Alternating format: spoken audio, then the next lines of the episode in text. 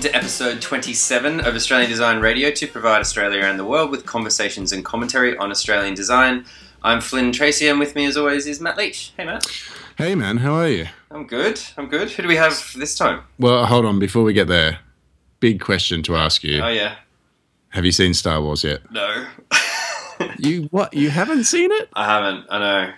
Oh man, I'm actually thinking about seeing it again. My little brother's seen it twice. Really? He saw, it, I- I- he saw it twice within the first two days it came out. And I said, so it's. And he went, I'm not saying anything. he knows that he could ruin it for me. So. It- it is a little bit like that. I've got um I've got two little girls here who are fighting over who gets to be Rey, and um Oh, and right. for me what's interesting is that they used to fight over who who got to be Princess Leia, but but neither of them want to be her now because she's too old. Of course. wow. All right. Okay. Where where were we? So who who do we actually talk to? So we talked to Chris McLean in this episode. Uh, so Chris probably he's he's quite a name in the Sydney industry. Uh, he spent sort of seven years at uh, the CD roller Interbrand, and about six months ago he moved over to one of their competitors, Re. Uh, and I think what really came out of that, I mean, I'd be interested to hear what you really enjoyed, but I think what I really enjoyed with this particular conversation was, you know, if you think about Interbrand, you know, one of their really big clients is Telstra, Yeah. and then you think about Re, and one of their big clients is Optus. And I think Chris is obviously going to be very instrumental. Well, he's very instrumental in the Telstra one, and we spent a bit of time talking about that. And he's um, he clearly couldn't say too much, but he's going to be very instrumental in the Optus um, yeah, Optus job as well. So it'd be really interesting to see what happens in the next couple of months. Yeah, absolutely. And it was quite interesting because you know before before either of these two had these kind of kind of big refreshing brand changes, they were all more or less boring as hell, Yeah, and yeah, they exactly. both became actually interesting. We also talked about the um, kind of this this resurgence or I don't know um, popularity of kind of um, moving brands and um, sort of animating and using video and um, motion. Yeah, It- motion. His i mean what i found really interesting there was just how hard it is for agencies and studios to find someone who can do that kind of work. Yeah, i mean he he you know he mentioned some good friends of ours mike and ian and um, you know and, and outside of that there's really not that many people. Yeah, and Yeah. just because that they're all interested in doing you know bigger stuff the kind of ana- animation for films or you know th- that whole stuff. And so it's it's actually it's a whole area where we need more people doing that kind of stuff Yeah, it was it was interesting to hear that that was kind of like a, an area that they, they really needed. But yeah, cool well i hope you guys enjoy enjoy. I want to hear about the moleskins. So there's there's a picture when you left Interbrand that showed mountain of moleskins. Mm-hmm. 16 of them. Was it right? Yeah. In how many years was that? Seven. Seven years yeah, into so I um, do you know what? I completely stole it off Michael Bierut from from Pentagram. yeah, I saw him. He did that. It's like you know, like um, his entire design career in moleskins, the same moleskin stacked on top of each other. And I um, I was a bit gutted actually that I was five years into my design career already, and I uh, hadn't thought about this. But when I got to Interbrand, I, I started with that. Um, so it's 16 of those, and then it's two of these bloody annoying red Interbrand ones that they gave us as well. All right. it just ruins the whole thing. So I just ignore those. Um, didn't So- quite so- didn't quite suit the photographic aesthetic. no, not really. Ah, it's such a shame. But um, but I stuck with the black one as well. And like I'm a big Evernote user, and they've got Evernote moleskins, but I resist the temptation to buy those because they're covered in Evernote graphics, which like, just ruins the sort of Hemingway mystique that moleskins have. I think. Um, but I actually, um, you know, I pulled them out the other day and they're not numbered or anything, but you can just pick one up and then you can flick through some of the pages and actually trace back to where an idea started. So I Right. do I do all of my work in these things, and you might even say that um, that's my main app, if you like. Right. I use that and Keynote and Evernote, um, and and not so much the Creative Suite anymore. Um, that's not by any sort of design, I suppose, but just this is where I think through ideas. It's where I, I write and I ramble and I draw, I draw this kind of peculiar square pattern. I might be able to show you actually, like that. show you some of this actually. So this thing here just keeps. I know for the benefit of a podcast, this is Yeah. this um, this little motif here is just what I draw. I think it's it's kind of built into my brain, and I'll Is see is- it when I'm dead. It's kind of like that Seinfeld episode with the triangles, with the man drew. Okay, I'm the only one who watched Seinfeld. But um, but yeah, I wonder what, what the meaning is behind that. There's a there's a guy here actually, um, Tom, who his little doodle is, is arrows, and when he's Right. when he's drawing arrows, they kind of gravitate towards the problem maker in the room. so if you So if they're pointing at you, yeah yeah, Oh, right. you're in trouble. There's a se- Yeah, but so, I, I love these things. I carry it around everywhere. That and my iPad. mm, so I, I want to go back to, but why moleskins? Why, why not just any other notepad? Well, because of the history, I suppose. You It's know, the there's history? a little leaflet in the back. Yeah, yeah. Picasso used it and Hemingway used it, and, and now I use it. So, so we're gonna we're gonna see and Chris I Mc- be- Chris yeah, McLean one day. on the little piece of paper. I, I have That's why I several. do the photographs of the books. And I've got a whole bunch of them, and I'm just too petrified to put ink on the paper because they're too pretty. I, I remember talking to James Jean once, and he only uses moleskins as well. Uh, and his whole point is that that nervousness that he feels to start doing on a moleskin because he thinks, oh, it's nice, it's they're expensive, and yeah, probably not for him now, but it, it made him go through a certain fear that always he felt like it, it was going to make his work better. To Right. sort of be forced through that fear because or, or a complete opposite of that that Yeah. doesn't actually put any pen to paper. Yeah. Yeah. I, I want to go back to so you said you know not so much on the Adobe CC anymore. Is that because of your position, or is that because the job's changing? Yeah, I mean, I, I love designing. I do. Um, I just don't. Doesn't seem to fit my schedule so much. Like design, design, design for me is is is the pleasure in it is um, is less so much about the craft and more about the big idea and the feeling and like in, in branding like. It, there, it is nebulous. You know, there is so there are so many problems that need cracking that that me sitting down to a design is just not time well spent. I, I suppose. Like, yeah, it's a peculiar one that I do often wrestle with because sometimes I'm just like I just want to I just want to sit down and design something. You know, like just get a nice glass of red wine out and and, and design. but um, but be, but I've got better people than me at design here. You know, I make sure I hire fantastic graphic designers, motion designers, although you know, need some of those in a minute, um, writers, yeah, the whole the whole gamut of disciplines, and I, I, I kind of see that my job there is to be the the conductor of all those people, and not necessarily the cellist anymore. Um, but um, but that's not to say that I don't get on the tools from time to time and, and play around with some stuff. And you've been doing in that sort of position for a long time now. Was that a hard transition for you to make, to kind of hand it over to people? I think that anyone that goes from a, a senior designer into a DD or CD role experiences that. As soon as you've got to hand over work to someone else to do, that's a very unnatural thing because I don't think you understand how you design.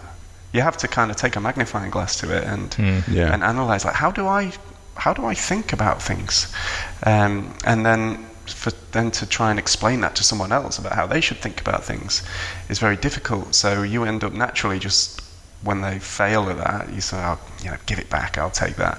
But that's not good for anyone really because you've hired those people to do the job and you should be teaching them. So yeah, I think any anyone in that role kind of goes through that hard transition um, because you um, you naturally don't know how you design and you want to do it yourself.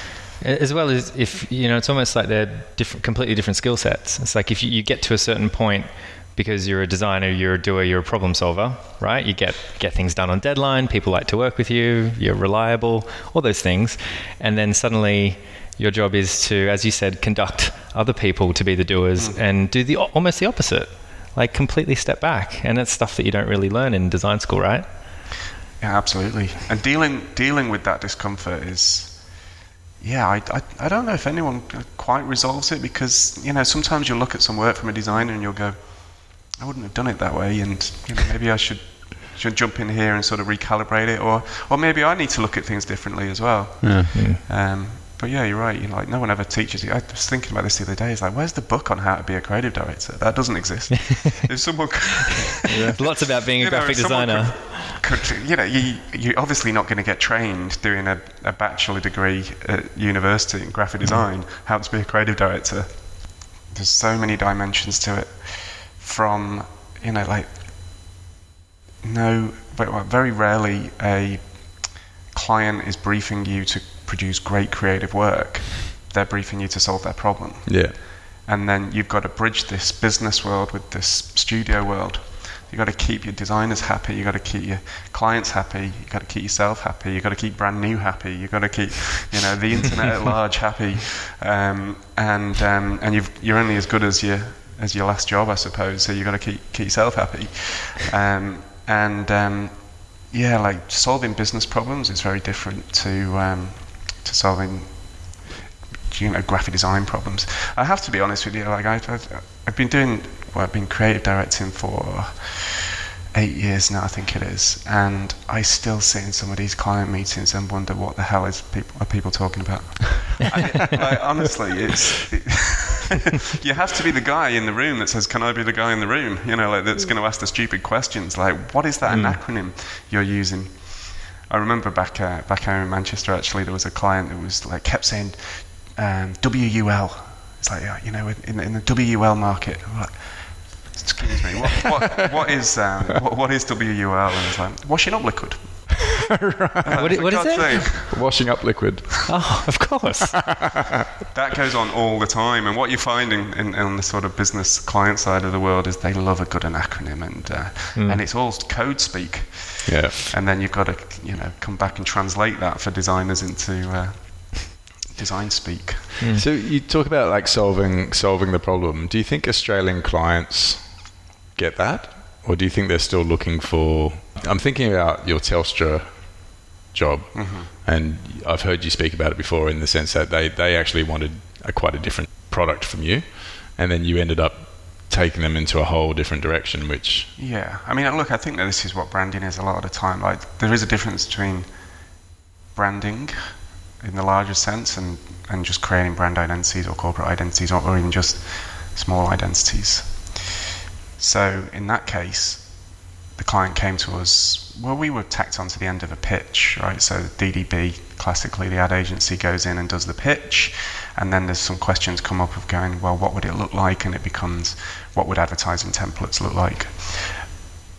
But the skill, I suppose, of the branding consultancy is to say well, exactly why are we designing advertising templates for this? Like, hmm. We actually need to solve a problem. And so, getting to the heart of the problem. The heart of the problem isn't an absence of advertising templates. The heart, the heart of the problem is that people just didn't quite like them as much as they should, Yeah. um, and that being a problem when the NBN rolls out. And you know, there's a real, there was a real um, business problem at heart there, which was which was emotional about. You know, if they said if you we we want to if we say we want to connect, it's how we connect. Um, then let's work on that problem of connecting with your customers. And so they actually never briefed us in the first place to create a new brand for Telstra. We we decided that that was um, what we would do in, in the same eight day time frame to design some advertising templates. But I think that that's like that, that's the that's the bit in branding that I, I get so excited about is just being able to sort of open someone's eyes to a possible a possible Yeah. future for them because people just get blinkered into the thing that they're in um, and you know, I was a I was a young creative director when, when I did Telstra. Naively headed into thinking I could uh, transform the, the country's biggest brand with a six color identity. And what the hell? We'll figure it out. You know what I mean? Was the kind of attitude. Um, Two questions about that. Yeah. so that so that came through strategy originally with DDB. So was there any friction between the two when you essentially we didn't just do want what some you advertising templates. Like, because I you, remember- you did you did you or and my- my follow up question to that is that um, did you do both briefs? Did you do the one that you wanted to do that you knew was right, and also the advertising templates, or did you just yeah, go we no? banged out some it? advertising templates. So you did. Oh, yeah. You did. Well, you got the junior to do the advertising templates. in How did this? How did this one work? So it was pretty much over to you guys. DDB said, you know, like, do do the thing they've asked for. Like they they were feeling pretty good about the, the work that they had presented. It was good work, and um, and they were, they were in the front. Um, it was just uh, it was just ours ours to lose, I suppose. Um, but we. Um, I think we got the hint quite strongly that this would be the clincher because the the client is actually a fellow called Mark Collis, who's a good friend of mine now, um, who's an ex ECD of Ogilvy in Japan, and he was looking to make his mark. So mm. We knew that to do something timid wasn't going to win. Yeah. Firstly, on a kind of winning tactics kind of thing, um, but also every time we sat down with this bloody blue and orange identity, you couldn't make it look any good. um, and so, actually, I've been playing around with this thought for a while that is um, their actual problem, Telstra's actual problem was that they, the amount of people they had to talk to ranged from teenage kids all the way up to the government mm. and families and small businesses and a whole load of, you know, everyone. Mm. literally is who they had to talk to, and they were trying to talk to every one of them in the same tone blue right. and orange, corporate blue and orange. And lo and behold, it didn't work. You couldn't, you couldn't engage, you couldn't connect with all of those audiences that way. So the solution kind of came about. is like, how can it be a little bit more nimble? How can it be a bit more emotionally adaptable? And color became a really cool analogy for that. Um, and particularly Pink Floyd's Dark Side of the Moon album cover with the uh, with the, the spectrum yeah. split mm. um, became the visual metaphor, I suppose, for one company, the white light that can split itself into all these colours depending on who it's talking to, what it's talking to them about.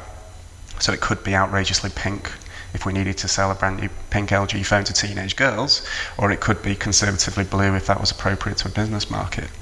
And that was about as sophisticated as um, as the thinking got. Um, although I did chuck in a few Bono slides. Um, yeah, Bono said this great. It's pretty much the, the final slide of the setup, which said um, he said that in an interview I remember from years back, he said that too many too many uh, bands have two tones, right? Their fast song and their slow song. Right. right. I use Oasis as the metaphor for that. They've got, you know, crashing guitars, yeah. uh, Morning Glory on one side, and then slow it down with a bit of Wonderwall and an acoustic guitar on the other. And that's that's two tones, right? Yeah. But Telstra had one. Mm. And he said, they don't write two tones in U2, they write all the colours. I thought, what a beautiful metaphor for human feeling, I suppose. Mm. That it isn't being a human isn't binary, happy or sad. Mm. Like there's so much more color to, to our emotions. So um, so yeah, that was the idea, and we presented it to them, and it felt Telstra, although this you know future focused Telstra, mm. and, they, and, they, loved it. And when when it actually got officially launched, it went wild on on the web and and That's just right. yeah, I think everyone really, especially Australians, they had always had the blue and orange, and always not liked the blue and orange. I think, and because I think it originally came from that they wanted to make the um, the telephone boxes so you could see them in a city street. that's why they, they, had the orange tops. Oh, and we don't right. really have don't really have telephone boxes anymore. Well, we, so. we, we do. They're Wi-Fi, They're turning right? into Wi-Fi. right. But they, um, yeah.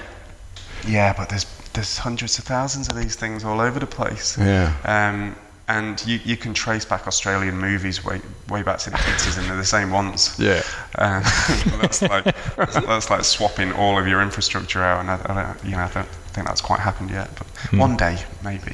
I hope. There'll, there'll, be antiques. You can buy them in an antique store. Uh, they'll they'll come back, and we'll be thinking, I can't believe we, you know, my, my parents used to carry their phones around in their pocket. Mm. We just go up to I go up to this cool booth and just use it whenever I need it. yeah. It's like a co-share. It's like Uber for phones. you've just you've created a whole new market. Cracked it. so that was at Interbrand, and now you've moved over to Re, and yeah. you're working on their competitor. That's right, Optus. Um, and um, are you yeah, allowed to talk? Thing, what was that? Are you allowed to talk about it at all? just, just try to tread carefully. I am under strict NDAs, but um, what I can tell you is um, we. Um, f- I didn't know this when I took the job here at Re, but my first project was to the, to do the repitch for the business for the whole of Saatchi Group. So uh, that was a big deal. Wow. Mm. To make sure that. Uh, Welcome, Chris. and, you know, not. Um, not everything there is um, is official, but we're we're hopeful that we are uh, going to get appointed that work. Uh, but in the meantime, we continue to do business as usual work, um, which is which is interesting. I've never been quite so close to advertising as I have here. Like M&C and Re are very integrated. I think what what was different at Interbrand was Interbrand had quite a fair amount of separation from DDB, um, whereas here I do actually answer into the chief creative officer.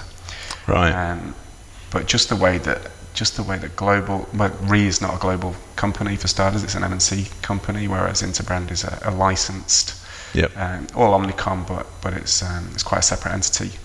So it's licensed in Australia by DDB, which kind of means that it comes with its own processes and executive leadership teams and all that sort of stuff. Yep.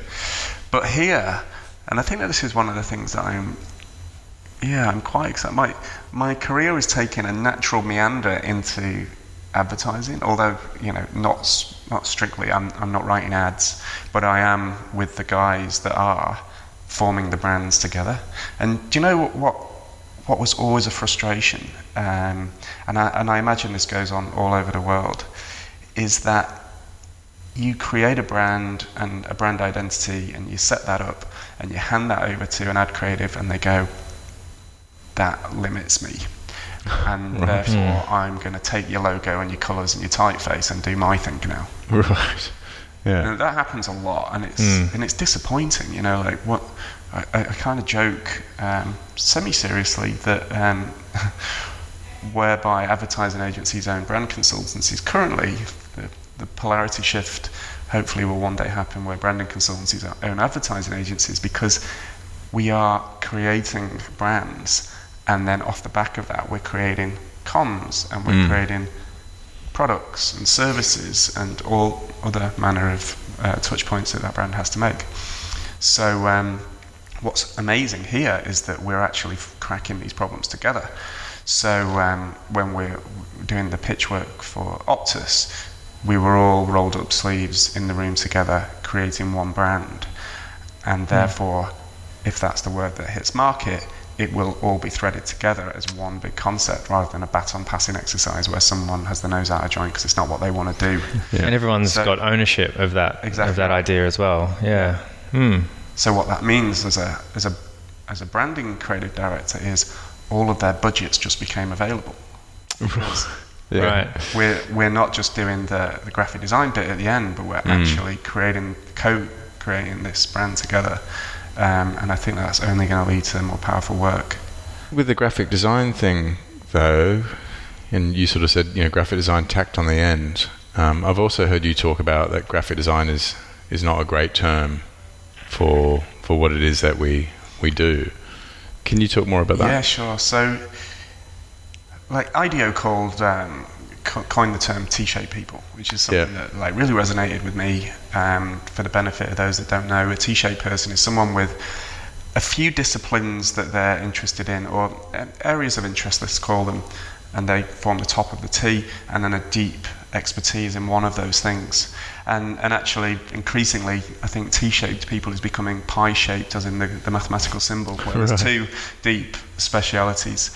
Um, but the reason why I like that idea is because you put a load of those T-shaped, pie-shaped people in a room together, and they talk about more than graphic design. Mm.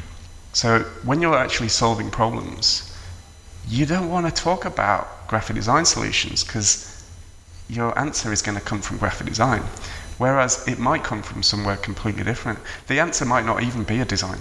It might be a business model, it might be language, it might be whatever. So, therefore, I don't like to put a load of graphic designers together.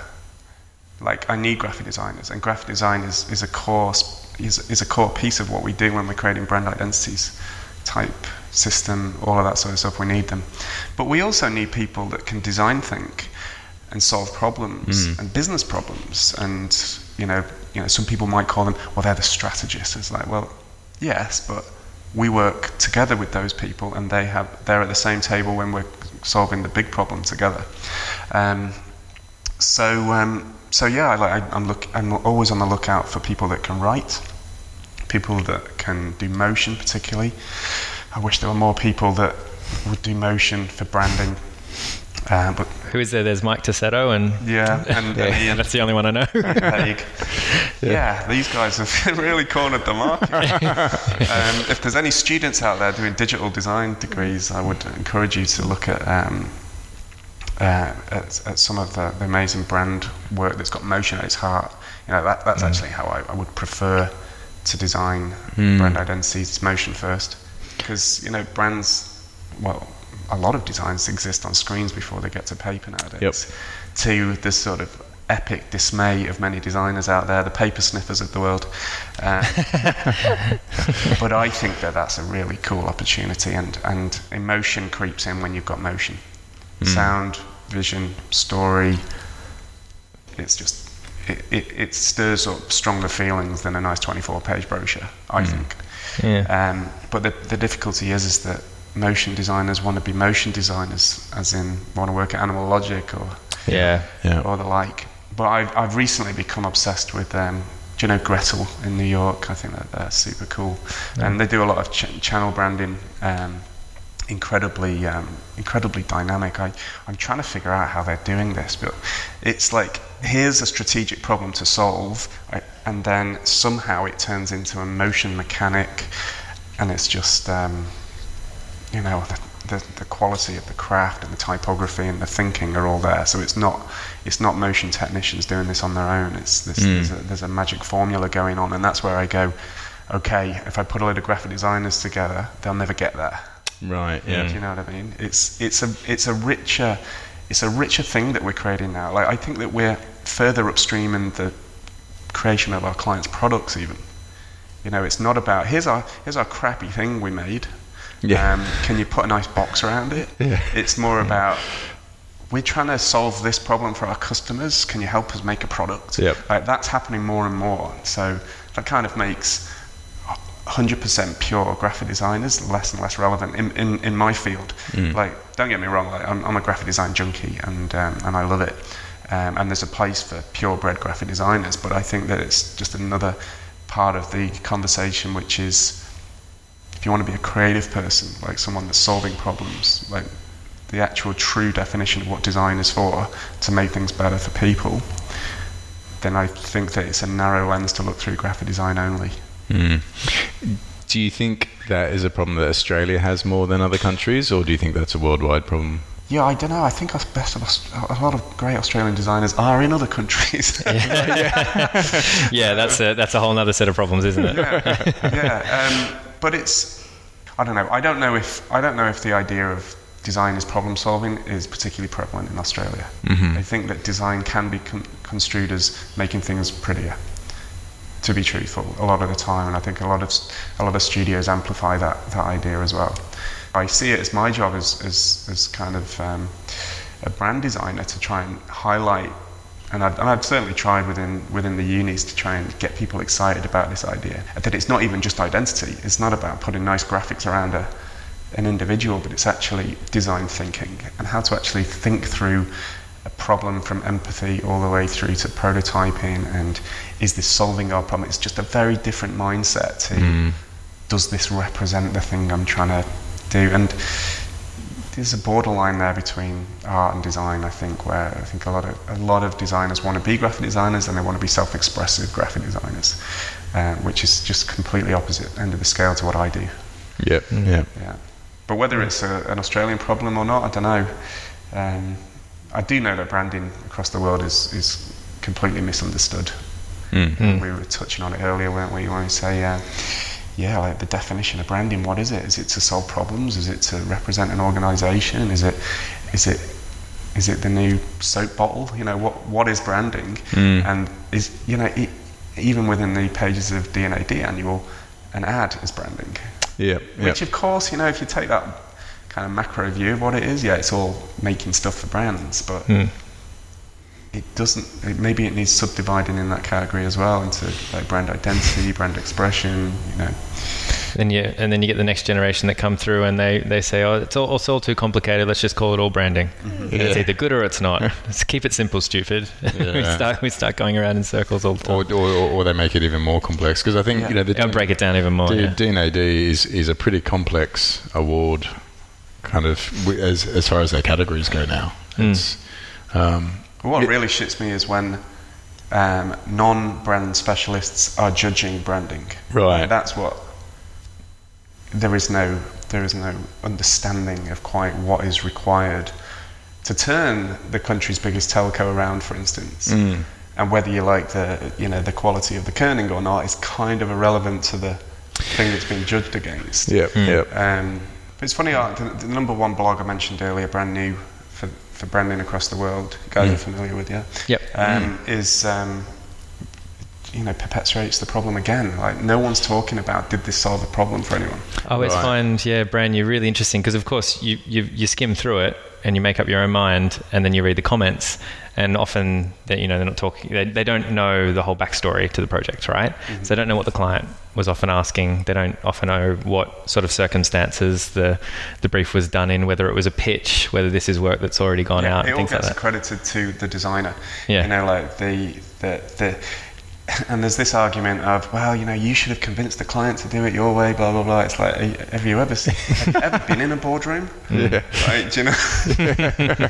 like, and sometimes decisions are made at a very high level that you're not part of, and um, and and and there's this misconception that you know we get months to do these things, but it's quite often we crack the thing in a in a, in a couple of weeks. You know, quite Yeah. often.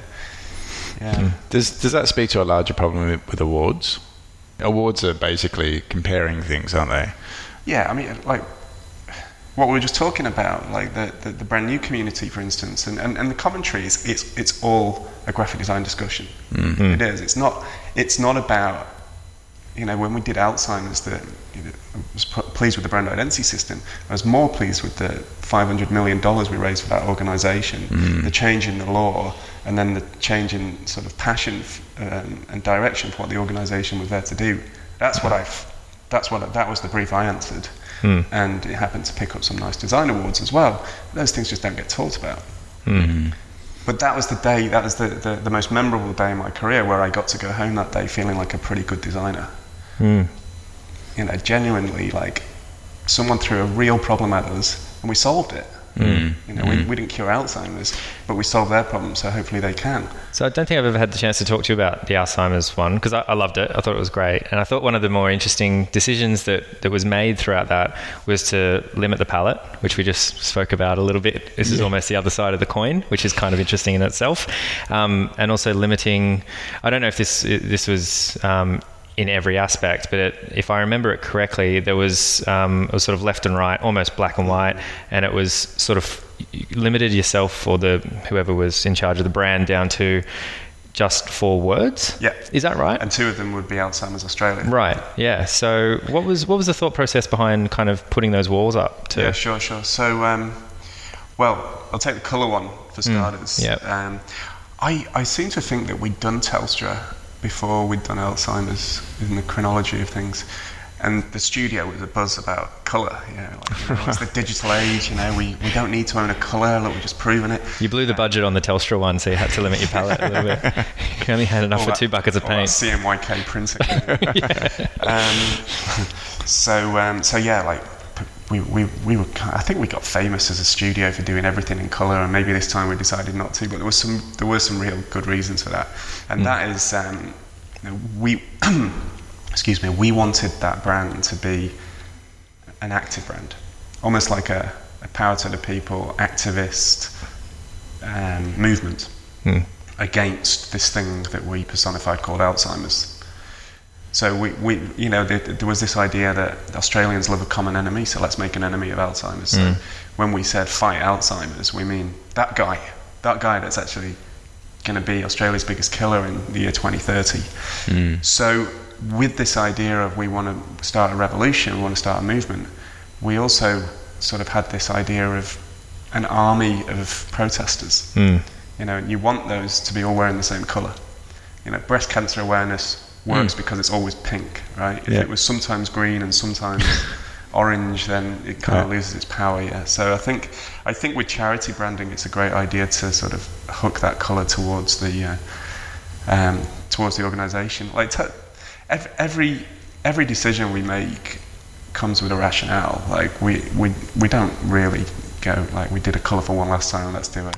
Let's do a I'm sure, I'm sure yeah. What's gonna What's gonna fix this? What's gonna solve the problem? And we chose teal because it was um, you know there was there was some empty space on the colour wheel from the charity market. So there's some some logical um, decisions get made as well as um, conceptual.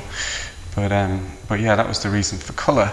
Um, around the typography, so when we were trying to grapple with the idea, like in the old handy Moleskine there, I just sometimes if I'm stuck, I just um, I like like to write. I just kind of just sort of automatic write with myself about what's the problem we're trying to solve, what, what what's the client thinking, what am I thinking, what where are we going wrong, why am I stuck, and it just kind of helps me liberate my thinking a little Yeah. bit.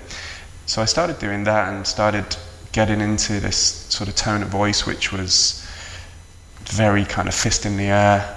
Um, let's let's take down this disease once and for all. And the final two words that I wrote in that thing were um, "Let's fight Alzheimer's and save Australia."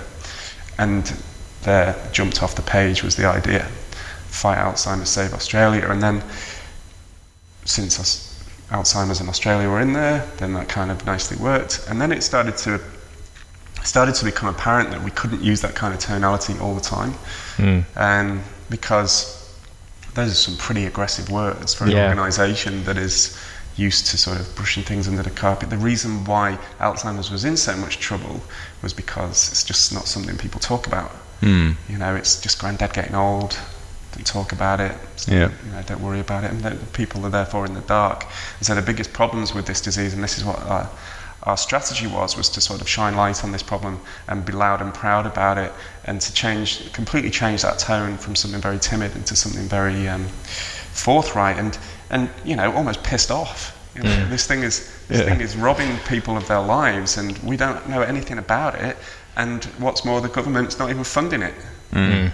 Um, so this, this tone felt completely right. However, when you're talking to um, families that, have, that are looking after people with Alzheimer's, or you're talking to carers, or you're the whole a whole gamut of people that you want to be a little bit more gentle around. And so we started to introduce um, other ones, such as Understand Alzheimer's, Educate Australia. Um, one of my favourites was um, Beat Alzheimer's, Tweet Australia, something like that.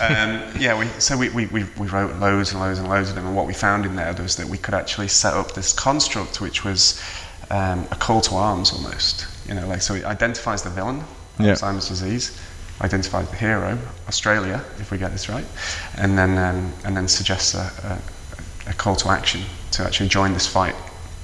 Um, but we could do that without using those two words all the time. So the identity becomes dynamic in that respect, and allows them to keep reinventing those and evolve the thing as it goes, which works out quite nicely. Yeah. Yeah. Absolutely. It's it's kind of an interesting thing, isn't it? We haven't spoke about too much, but kind of you've created this this kit, this thought, you know, internal things, external thing. Um, how I, I guess how well have you seen years on, like Telstra years on, Alzheimer's Australia years on, like maintain that vision? Like, is that is that a particularly challenging thing? Like, at what point do you sort of Yeah, yeah. wipe your hands and go, well, that was pretty good, put that in my so- book and move on, or is there like a weaning process, or what happens with the whole thing? Yeah, good question. Good question. So I believe that brands should be built to evolve. Okay, so there's Right. there's corporate identity is a uniform, brand identity is an entity, or a brand, I should say, is an entity. So the en- the identity of that entity. Think about yourself, right? So hmm. Yeah, you can put on your school uniform every day, and that never changes, and what have you. Like, but you yourself, the person, um, you interact with people, and that's what brands do. So the mistake that I think a lot of um, brand designers do is that they they fall into corporate identity, which is a static thing. Right? You you build it appropriate for the problem of the day, the aesthetics of the day, the taste of the day, and then in five years' time you have to put it in the bin and do it again. And that's just bad business, quite frankly. So, um, so we always try and design brands to evolve, and that means kind of keeping some things flexible, some things that actually you relinquish a bit of control about some things are going to be core and have long timelines, and some things are going to be um, a little bit more free and evolve with the, with the culture around them and the needs of the day. David Bowie is a great example of that. So when you when you sort of set up a brand to evolve, um, you you have to sort of take into consideration what's you know what, what's gonna what's gonna change. Um, with a brand like Telstra, we had the, the privilege of managing that brand daily. You know that, that thing is mo- that brand lives. It Mm. actually lives in the real world. Um, it's getting direct feedback from customers, from sales, minute to minute, so you can calibrate this and fine tune it. And the skill is to do it in a way that the customer never sees, but it's definitely evolving. A bit like a, uh, the hour hand on a clock. You know, it's it's it's changing. And what you may or may not know is that from 2011 to 2015, that brand has actually gone through two major refreshes, um, Right. but they would have been invisible. Yeah. Right, right. So we didn't start with gradients, for instance, and um, the, you go and do a Google search for Telstra, and you'll see a slightly different articulation of that identity system to today. Right. Um, and that's because it's changed as the company's strategic direction has, has meandered as well. Um, and then with a brand like Alzheimer's, they, um, yeah, they, they have personnel changes and they forget. They do end up with a set of assets and a quirky little logo that's got loads of inconvenient versions that you have to manage. Um, and so, not too long ago, I went in there and um, and help them remember what the purpose of that identity system was and what the tonality was and, and how they should be using it. Um, I'd much prefer to do the um, the sort of management and evolution of brands because I think there's this misconception of once you deliver the guidelines, Yep. your job here is done. Yeah. But that's like saying once you've given birth to a child, it's done as well. Yeah. You know what I mean? Like, which uh, I'm sure isn't the case. Is it is that hard for clients to understand though? Because that's you know that's that's quite a different thing for them. They paid the money. It's kind of like isn't it's it's all ours now. We can do whatever we want with it. Yeah, no, I definitely, um, I definitely have had like this is a battle between, um, you know, automate my brand, as in I don't want to think about it at all. I just want to plug in the numbers and it spits out graphics. Yeah. um, versus um, versus a living, breathing, textural entity. You know, like quote Nike a lot of the time. It's one mm. of these brands that you know. If you think, oh, what's Nike's identity? So we definitely know about the swoosh. What's the color palette? What's the imagery style? What's the what's the typography? Yeah, okay. So you see a lot of future in the stores, but you look at their mm. their campaigns; it changes all the time. So mm. this is a this is a brand that literally moves and reinvents itself at the speed of culture, the speed that the world is. And you think about how nimble that brand has to be. It mm. has to target the subculture of the country, of the sport they're talking about today. Mm. And that's going to be different next week. So it couldn't possibly do that with a locked down corporate identity system Yep. because it just would fail to remain relevant. Mm. So it actually moves campaign by campaign, like it's, and you can't guideline that except through principle and you actually rely on just bloody good professional brand managers and who, who are using the right people and the right strategic thinking. I think pretty much Nike just um, employ good quality studios all over the world, and they're always out for the, the next bleeding edge person to do to do fantastic work for them. I guess uh, yeah, and if you think about other like Reebok, for example, they they had a much more what felt like a lot more locked down kind of brand, and and they're not really around anymore. So they haven't really evolved. So I grew up thinking Nike was really cool and Reebok was really not cool. And Reebok was cool one day, one When ma- they did the pumps, yeah, many many years ago. Take your word for you for either it. had a pump or you had air. Yeah, Pump was much more interactive. But no, that isn't. That's, I think that's a really fascinating point and something I talk about an awful lot. Is hmm. build, setting up brands so that they have room to move and not um, and not get tired of themselves. Uh, One one really, you know, if you, you don't find this too boring, one one really useful tip that I have for people is to set set up a brand in a modular sense. So with subsystems. So you might have a literature system, a digital system, a um, um, a retail system, all these different systems that you can individually swap out and replace Right. incrementally. So it's almost like you're swapping out the trousers, the t-shirt, the baseball cap, the shoes, but you don't do it all at once, and therefore um, it evolves naturally. Yeah, yeah, yeah. That makes perfect sense. And also to have a um, to have an idea at the start which is going to last, which is going to be timeless. Mm. So um, so that you can keep returning back to that core idea and, and some principles around that idea, and um, and always come back to that. So that that has a consistent long timeline to it, and the graphic design elements and motion, what have you, are changing underneath it. When you're talking about those bits changing, what are you talking about specifically? Like, what, what's an example? Like in the retail space, would it be like you'd change the entire retail space at some stage while everything else stays consistent? So it's not. If I said retail system, I was in that instance referring to how um, Telstra, for instance, might sell a load of offers.